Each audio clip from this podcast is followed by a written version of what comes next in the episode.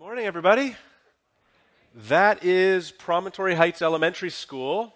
And that last image you saw is what's happening right now. Um, since the first Sunday of September, uh, Central Community Church has a Promontory campus, and uh, they set up this gymnasium in an elementary school to be a place uh, for the church to gather up on the hill there. We also have a campus in Agassiz that do pretty much the exact same thing. Set up an agricultural hall in Agassiz every Sunday morning. Been doing it for 40 years.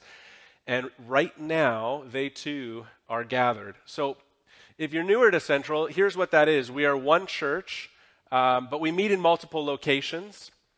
But we have one common mission, vision, and common values. And this fall, we've been working our way through um, these values, been teaching through them because we really believe that, that we can really only be a church that value what we state we do if every person in the church um, hold these as values. We don't want them to just simply be written on a um, put on a wall or put on a website. We want to embody these values together. And so we're praising God for what He's doing in our midst. Uh, even yesterday, we had a work project going on at Lake Errock, which is um, a, really a church building that was given to us by the, the conference, and a remnant of people there uh, that uh, God has really been calling us to plant another campus there. So in 2018, we will be able to go to this beautiful little part of uh, the Fraser Valley um, called Lake Errock. There is no other church within 40 minutes of it. And uh, this building is there, and a number of you helped in doing some renovations to it yesterday. And that is just amazing. And so we see God working, um, really growing us by sending us, and we're good with that. Uh, and so we're praising God for working in our midst that way. In terms of these values I was mentioning that we hold in common and being one church that meet in, in many different places, um, we really want these to be the values that we hold, which means that, that we don't just think that they might be right. We want to live them, believe them, because what we love most, value most, is, is how we will live. And so we're, we're calling ourselves in this series to live with these common values, and therefore, when the church gathers, we will value them. The first thing we said, just to recap where we've been, is that we desire to be a church centered on the gospel. The Apostle Paul summarized all of his preaching this way We preach Christ crucified. And, and, and the way that that worked itself out was it was a stumbling block to Jews. They got stuck on it. And it was folly, utter foolishness to non Jews, to Gentiles. But to those in the church, those who have received Christ, it's the power of God. It's this recognition that we need to be centered on the gospel because it's, what's it's what changes our lives. It's, it's what makes us Christian, and it's what can bring transformation to us and others. And so we live there, we stay there, we're centered on that. All we do, all of our ministry, we desire that it be centered on the gospel so that life change can happen. Then we said we too want to be a church rooted in the Bible. To summarize that really briefly, it's saying we don't take our cues from the cultural moment or the cultural norms. We take our cues from the scriptures. And so, what that means for us is we believe that the Bible's true and that it's trustworthy, and that in it we can discover who God really is, what we are actually like, who Jesus is and what he has done and how we can live in response to that great message of redemption. And so we, we root ourselves in the Bible because we actually think that that's um, what is truth. Thirdly, um, we value being gathered in community. I mean, here we are, gathered, and why state it? Well, I think in this time and in all times, it's really important that we state that there is great importance in being the church gathered, a local church that meet together. Because the temptation is always to say, the institutional or this organization that I, I, don't want to be a part of it or they're a bunch of hypocrites or the church get it wrong or I, it's just me and jesus there's, always a temptation to, to, to shift gears and to go that route and we're saying no no no being gathered in community is absolutely biblical and critical. We need each other. And so, in, in uh, following through on Acts chapter 2, we value gathering, uh, the large gathering, the crowd, where they would meet every week in the temple courts, and also in the small gathering, meeting in homes together. And so we value doing both of those things the large gathering, where we primarily come to worship God and, and to connect on a grand scale, but then walking with each other in life in the smaller venues that we can create in ministry. We value that because we actually need each other. It's one of the um, means of grace, you could say, that God gives us. He says, I'm giving you my church so that you can be encouraged, you can be edified, others can help you in your walk. We need that. Then last week we talked about being empowered by the Spirit. Jesus said, Apart from me, you can do some things. No, wait a minute. Jesus said, Apart from me, you can do nothing. A big fat zero. Your best without me is utterly useless. What does that do to your ego, right? Your best is nothing. It's useless. Nothing of eternal value comes from us doing busy work. But a people committed to Jesus, a people empowered by his Spirit, he will use that to bear much fruit that will have lasting eternal value. And we say, yeah, we want to, to be a part of that. So it's believing that every single person who gives their life to Jesus is gifted by the Spirit to have a part to play, and we think that is incredibly valuable. Next week, we're going to conclude this series with the final value of being sent on mission.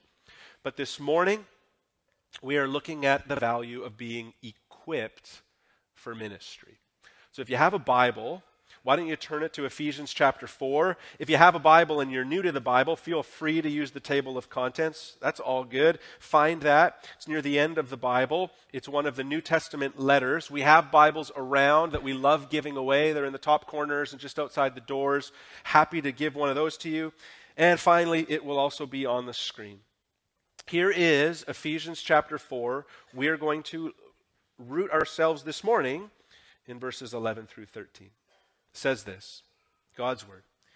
And he gave the apostles, the prophets, the evangelists, the shepherds, and teachers to equip the saints for the work of ministry, for building up the body of Christ, until we all attain to the unity of the faith and of the knowledge of the Son of God, to mature manhood, to the measure of the stature of the fullness of Christ. There's the text that we will look at this morning from the Word of God. Let me just start by giving you some definitions because we just saw in verse 11 that he, that he, that's Jesus, he's just said that he gives many gifts. In verse 7 it says, But grace was given to each one, every believer, each one of us, according to the measure of Christ's gift. Jesus is distributing gifts to the church according to his plan. Goes on to say, and he gave, in the midst of the gift giving, he's given apostles, prophets, evangelists, pastors, teachers. So let's just define what those are from the get go. So to talk about pro, uh, uh, an uh, apostle, we kind of need to talk in the in the broad sense and in the narrow sense. Uh, what I mean by that is that kind of more technical, narrow sense of apostle is that apostle refers to the twelve the 12 New Testament apostles. 11 disciples, right? 12 minus Judas. Add in the apostle Paul, who was called by Jesus as well. So, in a technical, narrow sense, apostle refers to the 12, and defined this way, we don't have apostles anymore. There are no apostles like the 12 we see in the New Testament the ministry that they had was unique and it does not carry on. If you come across somebody and they're out there, people who will say, I'm an apostle in like the capital A apostle sense, equal to the apostles in Scripture, and my reinterpretations count, and all those kinds of things, run. Grab your stuff and run. Okay? They're giving you an easy pass to say to, you're a heretic, right? Like, so that's just not the case. We don't have apostles like that anymore who can uh, reinterpret scripture, who can tell you a new word, that like, all those kinds of things that are a continuation of the Bible. We don't have apostles like that anymore. And yet, That being said, we still use the word apostle in a more broad sense. This, this more apostolic gifting, you could say, and in the broad sense, we would see it as simply what it means sent one or messenger. Uh, sometimes it's used in reference to pioneer missionaries, just as the apostles like Thomas to India and um, Paul to places like the Roman world, Gentile world. These apostles went proclaiming the good news in this pioneer, frontier, missionary kind of work as these heralds. And in that sense, um, we, we, we, we have apostles today who, who do this pioneer, missionary, messenger, sent one kind of work. Then we have prophets. Also, again, in the broad and narrow sense, there are biblical prophets in the Old Testament. We can read about them. Prophets like Isaiah and Ezekiel and Jonah, and New Testament prophets. We don't have those anymore. So, in the narrow sense, we don't have prophets like the ones in the Bible recorded as scripture for us. Yet, in the more general sense, those who apply God's word to God's people do something of a prophetic ministry. And like we said last week in giftings, also believe that there can be more of a, a, spontaneous prophetic gifting, which is speaking a truth in a situation given by God to people. Now, that always needs to be tested by Scripture and submitted under Scripture. And so, in that regard, prophecy continues. I actually believe that eh, as a preacher preaches God's word and it convicts a heart, there's a prophetic ministry going on there. God's word to God's people doing a work. Thirdly, we see in the list evangelists. Now, uh, those uh, when it's listed like this, an evangelist as a gift, it's those gift particularly gifted in proclaiming the gospel. Right? They, they have the gift. They're constantly telling people about Jesus in effective ways that's bearing fruit and connecting with people who don't know Jesus. They're gifted evangelists. Now, everyone is called to evangelize. Every believer is, but some are uniquely gifted in it. Then uh, we have uh, pastors and teachers, but uh, uh, in many cases it's viewed as a connected role of pastor teacher to be understood alongside shepherd, overseer, bishop, elder. These are interchangeable words in the New Testament. The connection with teaching suggests that these pastors were some of or all of the elders who carried on the work of teaching. So at Central, we have vocational pastors and non vocational pastors, or vocational elders and non vocational ones. We, our, our, our board of elders we would, are just unpaid pastors. Uh, that's how we use the terminology here. So we, we see that going on. In addition to teaching, pastors shepherd the flock, which includes nurture and defending and protecting and knowing and sacrificing for the flock. Pastors, elders are tasked with shepherding the sheep. And included in that, as we see in our text this morning, is the apostles, the prophets, the evangelists, the pastor teachers equip are given to equip the saints for the work of ministry. We're hearing something of their purpose, their role, why those with those gifts are given in the church for what ends. The focus of verse 11 is on those gifted in, in the, articulating the gospel, teaching the word, and shepherding God's people. Among the gifts Jesus is given in the church are people gifted in articulating the gospel and ministering the word of God. But the ends are that everyone could be equipped for ministry. So, I don't think this will come as news to some of you, but, I, but at the same time, I think it will kind of come as a bit of a paradigm shift for others of us. And so I'm going to kind of show two angles of a paradigm shift here. The first par- part of the paradigm shift is this leaders in the church, these roles we see in verse 11, leaders equip believers for the work of ministry. That's why they are given to the church. And so we want to kind of shift the paradigm here a little bit. The role of leaders in the church is not to do the work of ministry for the church, but to equip the church for the work of ministry. The backwards but common view is that we pay the pastor to do the ministry. And our role is to support him in his ministry. Right? So th- we come at it that way a lot, right? And, and, and I get that sense from the language sometimes that, that gets used is the sense of supporting the pastor in the ministry. Now, listen, I've noticed around the church building that there are some signs from the elders that say it's Pastor Appreciation Month. Please keep that coming. I love that. Okay? Don't stop.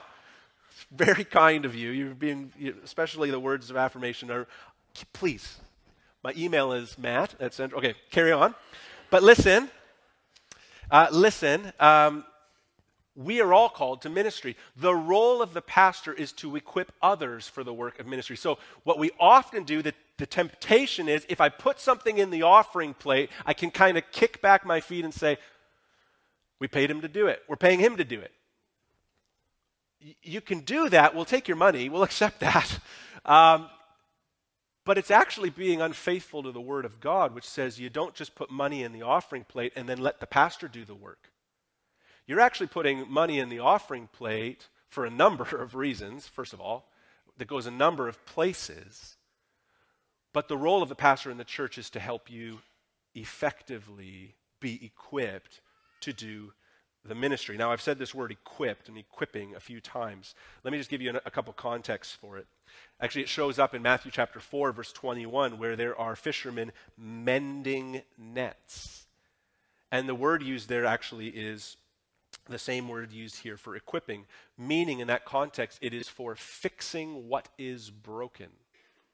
The equipping is fixing what is broken. In 1 Thessalonians 3, verse 10, the word shows up again, but in this instance, it's, it's in reference to supplying something that is lacking.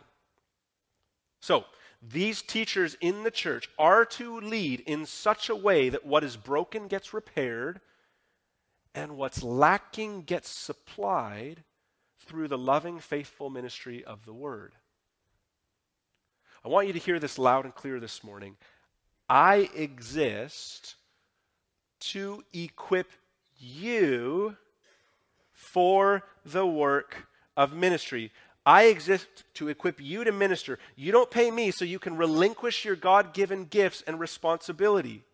Sometimes I'll say it this way when I became a pastor, I left the ministry.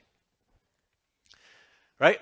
I became a pastor, and when I did that, I left the ministry. And here's what I mean by that because when I became a pastor, I took on the role of equipping others to do the work of ministry. Now, of course, none of us stop doing the work of ministry, but it's a way for us to reorient, to, to kind of shift the paradigm a little bit, to see things rightly, to see things faithfully to a text like this that says, actually, the role of the leader in the church is to equip the saints to do the work of ministry. It's not only churches that need to understand this rightly, but pastors too. There is a shift that needs to take place from being a minister of the gospel to becoming an equip- equipper of gospel ministers. Huge difference. So I see over and over and over again in ministry pastors running around like chickens with their heads cut off. I've got to minister over here. I've got to do this over here. I've got to do this. I've got to serve these people. They need this. They need this. These people are asking for this. They need that. And just trying to do all of the work of ministry because they feel guilty or feel like they're the ones who are supposed to do it all. But that's not the case at all. They're put in that place to equip everybody to go about doing it all. And there's a huge shift when we see it that way. To the point we have failed to do that effectively in our church, equip everybody for ministry.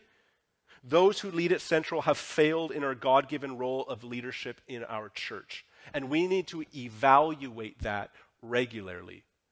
To the point that we have failed to make everybody equipped to minister, your leaders in your church have failed you. And we're in the midst of evaluating that right now. It's one of the reasons why our leadership labs and our preaching labs are springing up this year, is because we're trying to equip everyone to do the work of ministry. Why? Because we've all been called to it. And look, our language doesn't help sometimes too. I hear this all the time. You've probably heard it before too. Someone will say, I'm discerning my, if I have a call into ministry. Or, Pastor, I think I'm called into ministry. And I'm usually like, like, stop discerning. You are. I think I might be called to ministry. Yes.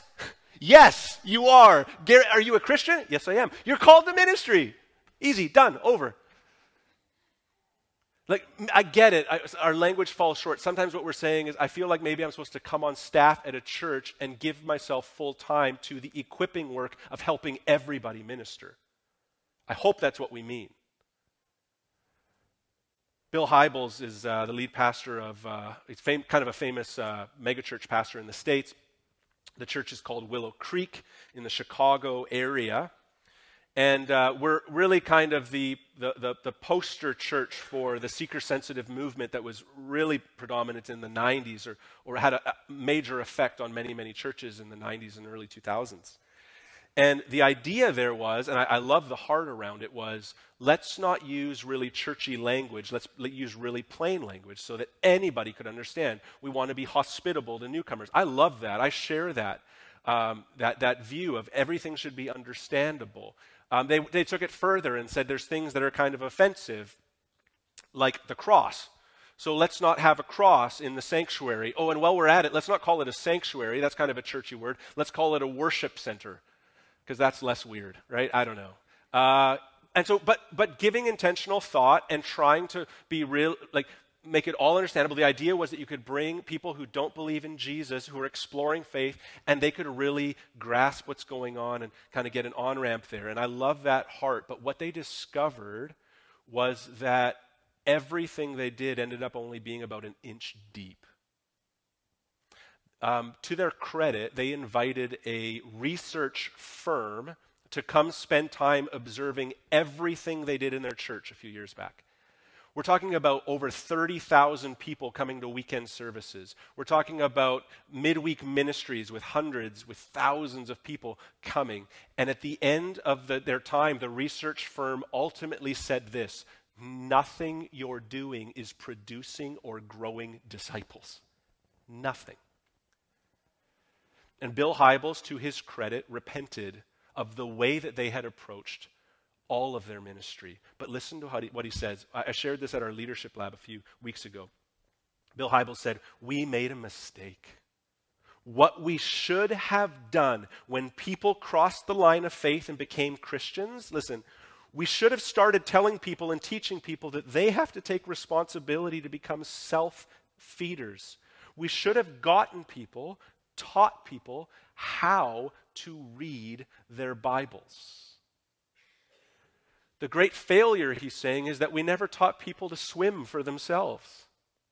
So eh, they, they needed to come and be fed, and we were the only ones who could feed them. And when we fed them, we just kept giving them milk and kept giving them milk and kept giving them milk.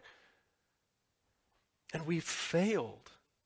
Listen, we want to be a church full of people, filled to the brim with people equipped for the work of ministry. Amen? Second element, the, the, the, the, byproduct of that, the paradigm shift, kind of the second view of it here is if the leaders equip believers for the work of ministry, then ultimately all believers, secondly, do the work of ministry. Now, when I say the word ministry, here's what I mean it means to serve.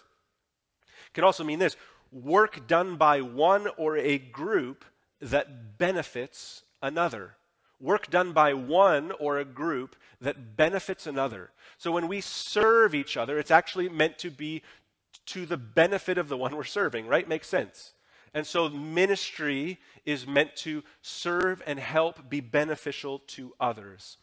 Jesus, our Savior, the one we worship, the one who came to redeem, he showed up and he actually declared, I didn't come to be served, I came to serve. Now, this is the Savior of the world. This is who we put our faith in. This is the King of Kings and the Lord of Lords. There's no one greater than Jesus. And he shows up and says, I came not to be served, but to serve. And at his, the Last Supper, the night he was betrayed, he actually took his long flowing robe and pulled the bottom part of it and stuffed it into his belt. And that was actually taking on the posture of a servant. He was dressed to serve, and then he knelt down and washed his disciples' feet. And he looks at his disciples and says, You should do the same. You should have the same posture. You should dress the same way. You should be about ministry. And then Jesus takes it even further, right? The next day, Jesus goes on to be crucified for us. Jesus came to serve so much so that he lay his life down for us. He lay his life down so we could live. He died so that we could have life. That's Jesus. That's the ministry of Jesus. And so when we approach something like this, that, that these, these, these gifts, these roles are given in the church to equip the saints for the work of ministry, what I want you to see is not just tasks that need to get done dutifully, right? Or like with kind of guilt or like I'm supposed to, but we're supposed to see the kind of servant Jesus was and in grateful response, worshipfully serve him and others in light of his glorious grace. So, what is the work of ministry? It's to serve and it's to bring the message of the gospel with you wherever you go. Peter, the Apostle Peter in 1 Peter 2 9 said, You are a chosen race, a royal priesthood, a holy nation, a people for his own possess- possession, that you may proclaim the excellencies of him who called you out of darkness into his marvelous light. Now, Peter, before Jesus showed up on the scene, was a good Jew.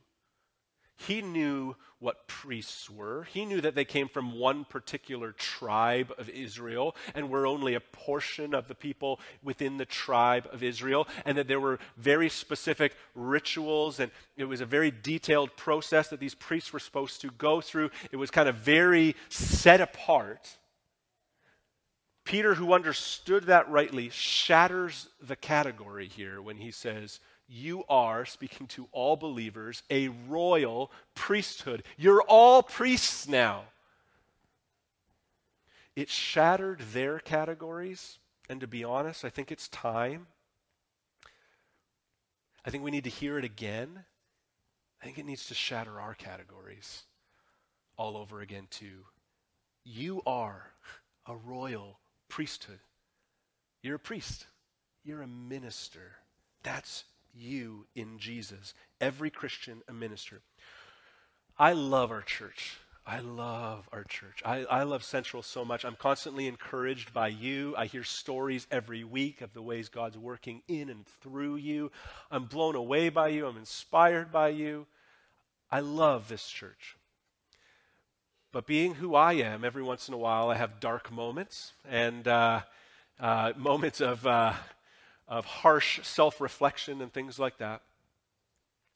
Once in a while, once in a blue moon, this isn't the routine, but once in a while, I kind of feel like a quarterback, not in an athletic sense, but in an illustrative sense, okay?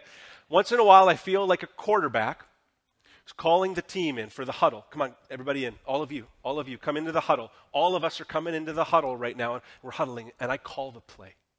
Here's the play, everybody. Here's what we're going to run. Here's everybody's position. You know this play. This is what we're going to do. All right? Everybody ready? And, and even a few of you, after I call the play, are like, I love that play. Hey, I love the way you called that play. When you mentioned that one part uh, in the play, it actually, something in my heart, I just, just leapt. I love that. But then everybody goes and sits down on the bench. And I'm like, no, no, no. Like, come back, come back, come back. And we all get in the huddle. We get in the huddle again. Here we are in the huddle. Call the play. And then everybody gets up and goes and sits back. This is just in the, my dark moments, right? This isn't the routine. This isn't how we are. Call the play again. And everybody goes and sits down on the bench. And, and eventually I'm just, wait a minute. The only reason why I call the play is that so all of us will run the stinking play.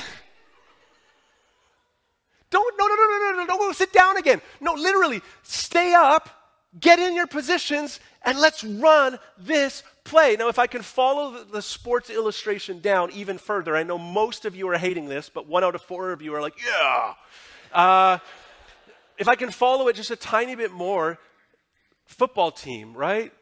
Get out of the huddle, not everybody stands ready for the hut. Only the quarterback does. Not everybody stands right on the line of scrimmage. Really, it's only the linebackers that do, right? The running back, if I know my football enough, and the receivers are start, all starting to work in motion and work their way up. Everybody has their own position. The play has been called. Everybody has a role, and off we go. And the only way that the quarterback doesn't get sacked is if there are 300 pound linemen standing up and blocking for him. Praise God for those who block for the quarterback.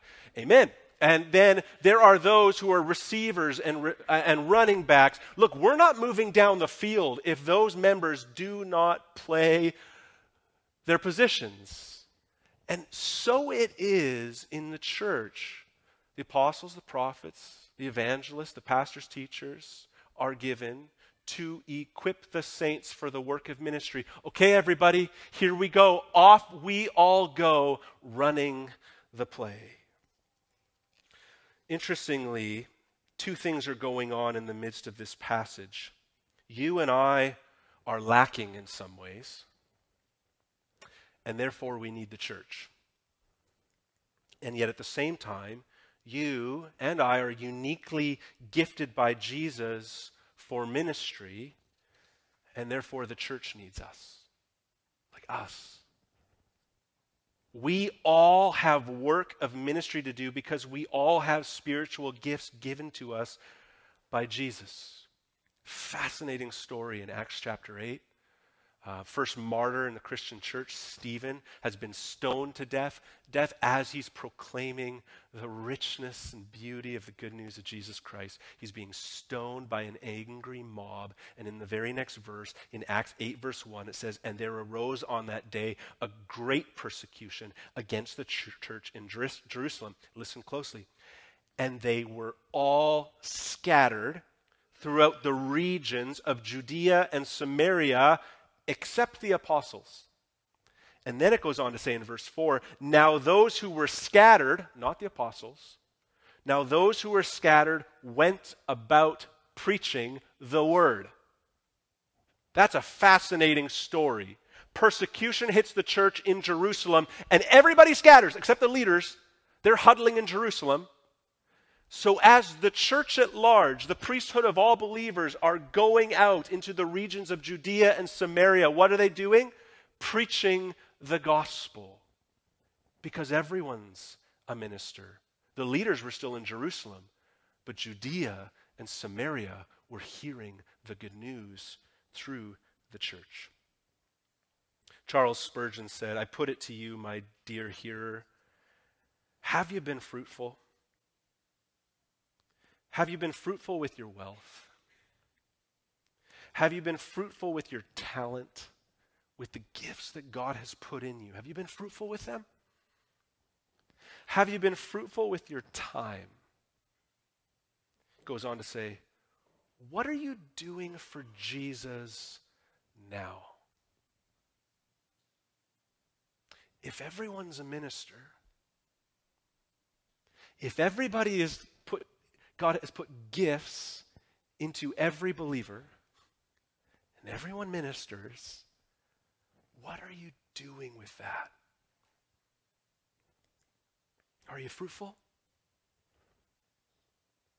Are you a minister? The church is to be an every member ministry. How are you using the gifts God's given you? How are you serving? Now, that is the charge to leaders in the church, the task of equipping the saints for the work of ministry. But it goes on to talk about some amazing, what we could say are the benefits of every member ministry. I mean, like, to what ends, right? These are the outcomes of the paradigm shift. I think a few flow from this text. What's the aim in all of this ministry that all the saints are to be engaged in? It goes on to say, the building up of the body of Christ, to equip the saints for the work of ministry, for the building up of the body of Christ. And then it goes on to say, until we all attain to the unity of the faith and of the knowledge of the Son of God. So we're seeing right there, there's a, there's a, a benefit, there's an outcome of the paradigm shift, and it is our unity. It's interesting. The major theme of Ephesians 4 1 through 16 is a call to unity in the local church. That's the, really the point of the broader text we're in this morning unity.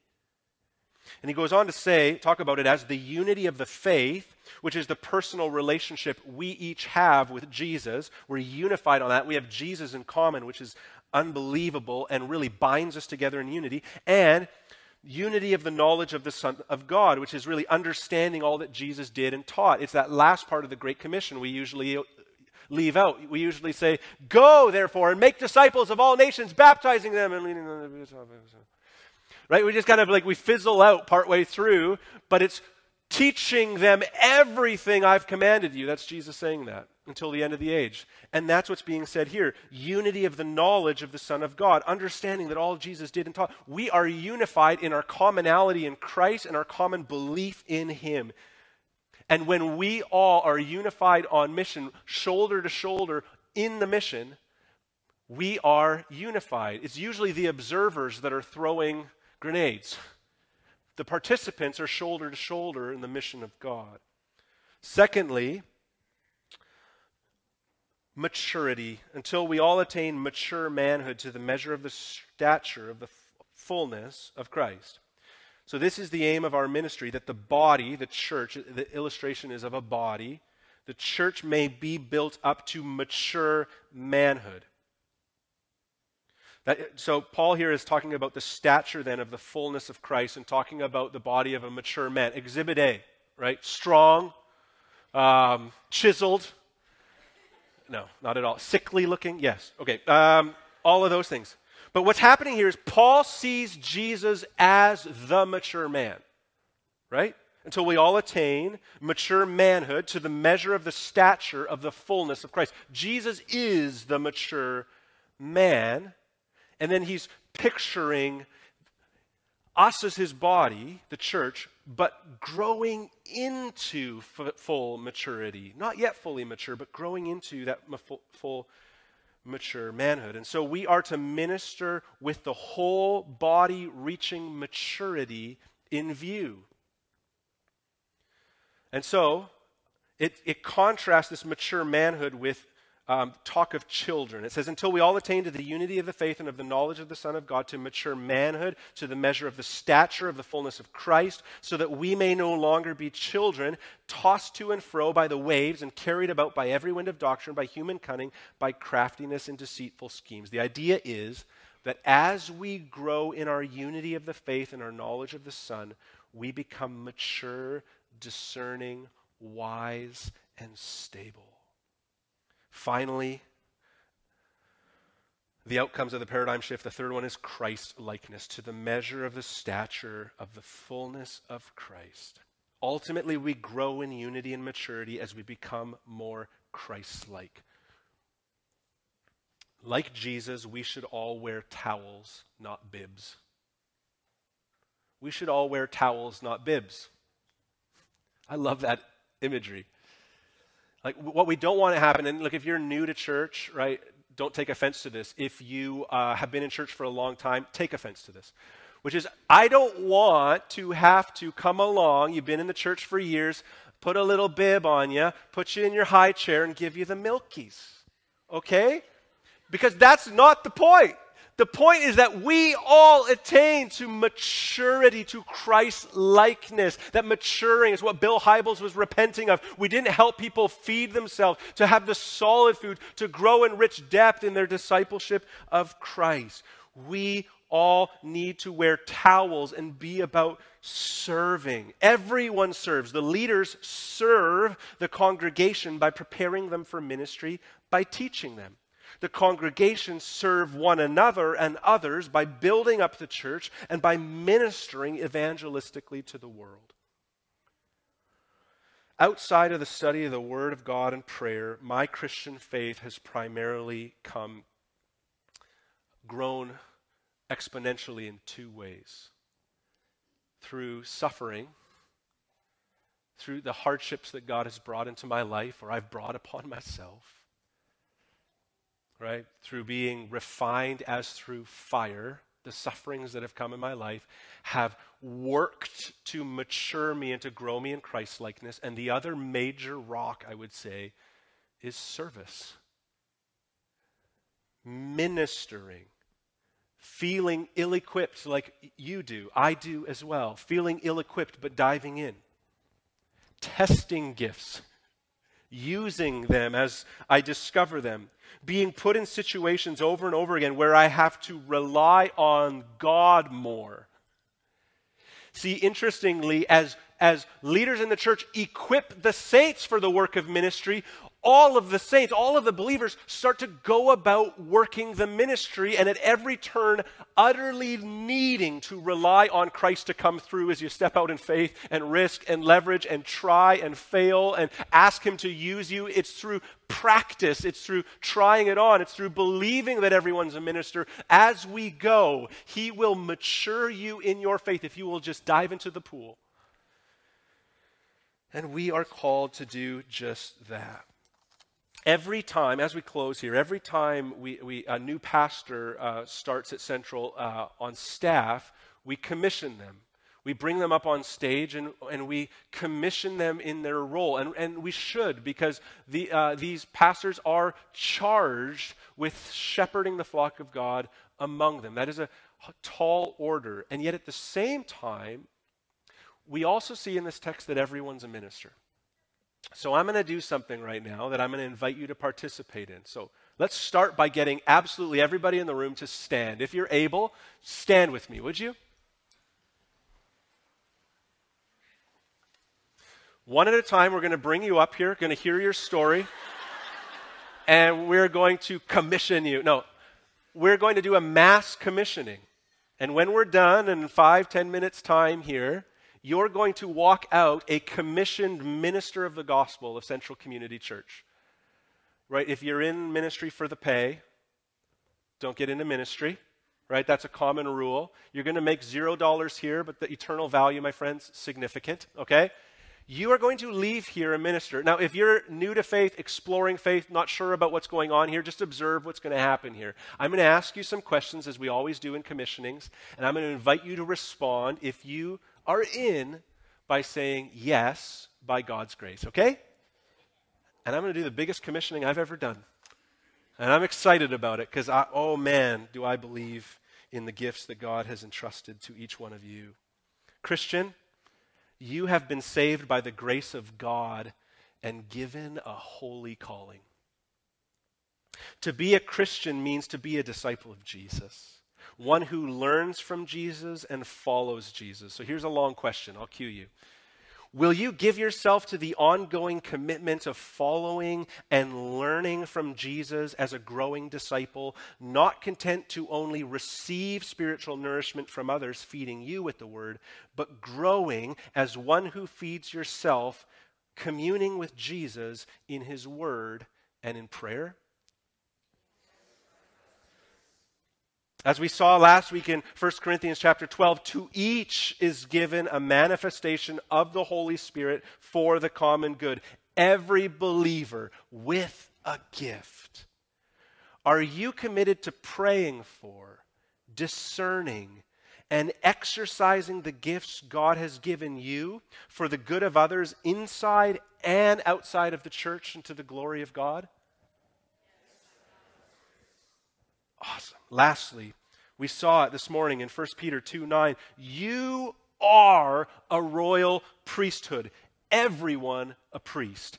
Everyone a minister. And as a priest, there is a particular people and a particular place God has called each and every one of you to.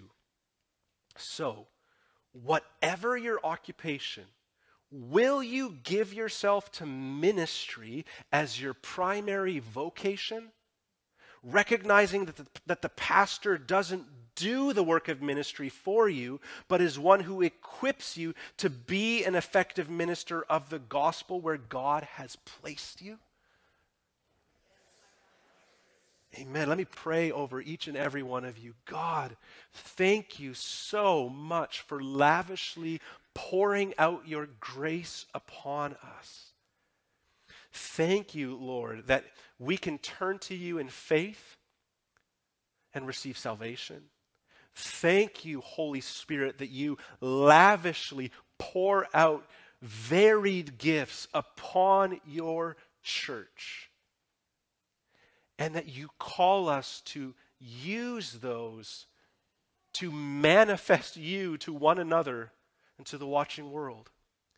God, I pray that you would make us effective ministers in the world. Lord, I sense the charge in this on myself, which is, Lord, make me a better equiper of saints to do the work of ministry. Would you help us in that as a plurality, as many striving towards that in this church? And Lord, would you make us a church equipped for the work of ministry? I pray that over each and every one of us. In Jesus' name, amen.